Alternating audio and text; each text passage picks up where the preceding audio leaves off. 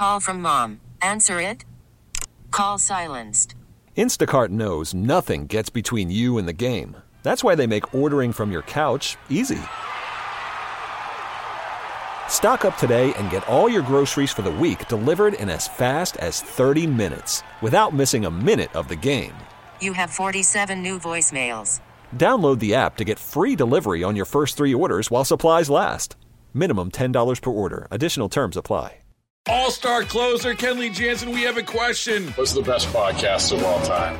Baseball isn't boring, baby. I'm Rob Bradford, and every single day I'm sitting down with the biggest names to show you this great game is the greatest game. It's my podcast, it's my passion. It's a cause I started more than two years ago and is now the most prolific national daily baseball pod there is. Another fact, so jump aboard the BIB Express. Follow and listen to Baseball Isn't Boring, presented by Wasabi Hot Cloud Storage on the free Audacy app or wherever you get your podcasts.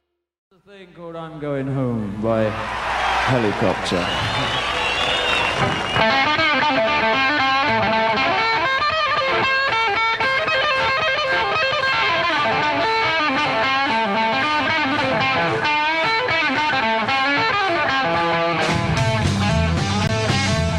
Uh, something to get you up and moving here on this Sunday morning as we look at today in entertainment history. That, of course, Ten Years After they played their last show in London on this day in 1974, they broke up the next year, going home to see my baby.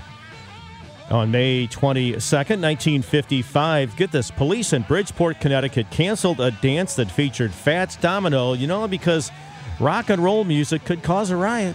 Yeah, that's what they said about Fats Domino. 1958, reporters at a London airport asked Jerry Lee Lewis about his marriage. Well, how's your marriage, Jerry Lee? Well, considering that my wife is my 13 year old cousin, hmm, the ensuing controversy forced him to cancel most of his British tour. In 1966, Bruce Springsteen began his songwriting career. He co wrote a couple of songs with the Castiles. That was Springsteen's first band. We met Mr. Rogers on this day in 1967. His neighborhood premiered on PBS on this day. In 1992, Johnny Carson headed the other way, hosted his final Tonight Show. Didn't have any guests. He played favorite clips from past shows. And if you ever just want to kill some time, look up some Johnny Carson clips. It is some great stuff. And in 2010, on this day, Alanis Morissette married rapper Souleye at their home in Los Angeles. Some of the things that happened on this day in entertainment history. We are going to check sports for you next.